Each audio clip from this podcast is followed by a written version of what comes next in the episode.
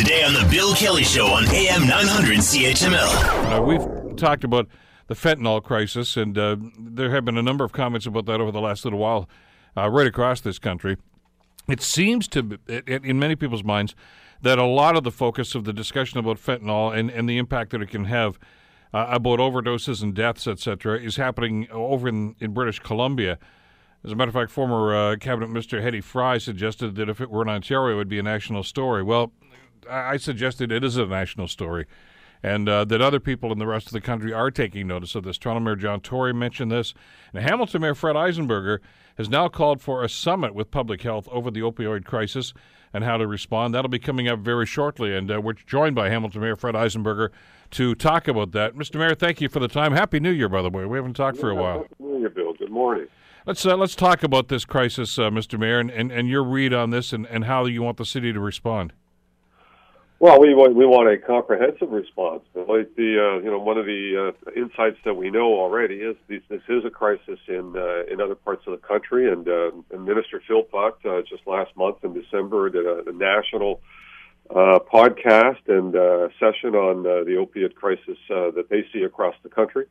And we're seeing the increase of availability of not only fentanyl, but uh, uh, the other the other higher dose uh, fentanyl, which is uh, you know even more concerning. That is a hundred times more potent than uh, mar- morphine and can kill you in one dosage. So we're seeing an increase in deaths. Uh, we're also seeing that uh, that we are handing out naloxone kits, which is the antidote treatment, and some 268 people have been uh, revived as a result of that in uh, in in last year and the year before, and uh, that's saving lives. So um, there's also a first responder's impact, and uh, when when you've got a drug as potent as 100 times morphine, that can actually harm you and potentially kill you with just casual contact. So we want to make sure that we have a, uh, well developed and well thought out and, and comprehensive uh, all agency approach to this, that uh, we're well prepared and that we're uh, we're able to uh, protect not only lives from folks that are addicted, but uh, but those that are going to be responding to these uh, issues as they are now and will continue to do in the future.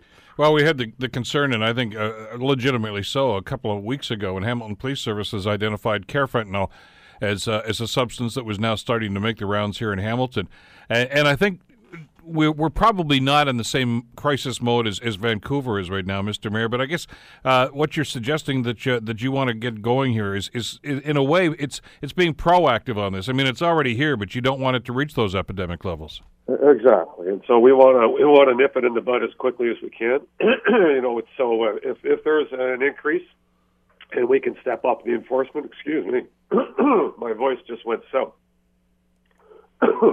Uh, but the, we can step up the enforcement, uh, and that's certainly something that the police are already doing. Know, knowing that there's contraband uh, fentanyl out there, which is a variable dosage. That uh, you know, some people that might be already addicted to fentanyl, which is not a good thing, uh, might might not be aware that a you know one dosage of a hundred times. Uh, more more significant can uh, kill them on the spot, and uh, if there aren't appropriate measures in place to either prevent them from getting it or uh, uh, an antidote to uh, to save their lives, to give them an opportunity to get off of it and, uh, and get treatment.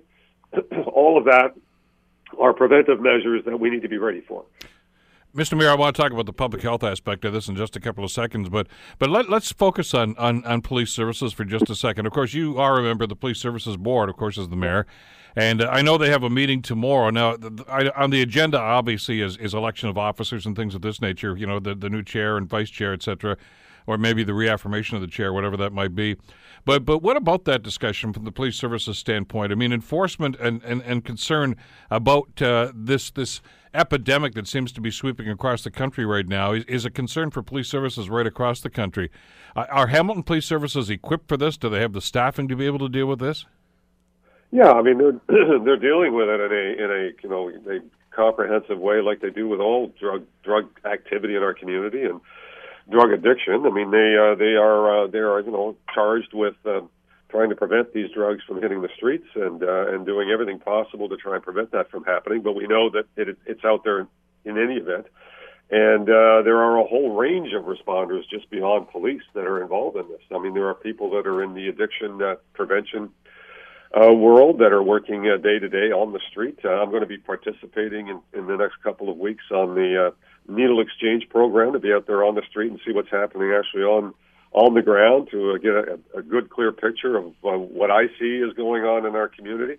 I mean, there are many people that are working in that field and are going to be coming into contact with uh, these drugs, whatever potency they are. So, the policing matter, uh, you know, they're they're dealing with it as uh, you know as, as crime issues and as first response issues, and you know they often uh, attend to people that are afflicted on the street, and uh, you know one of the, uh, the the call goes out, and the fire and paramedic and, and police all all attend and participate.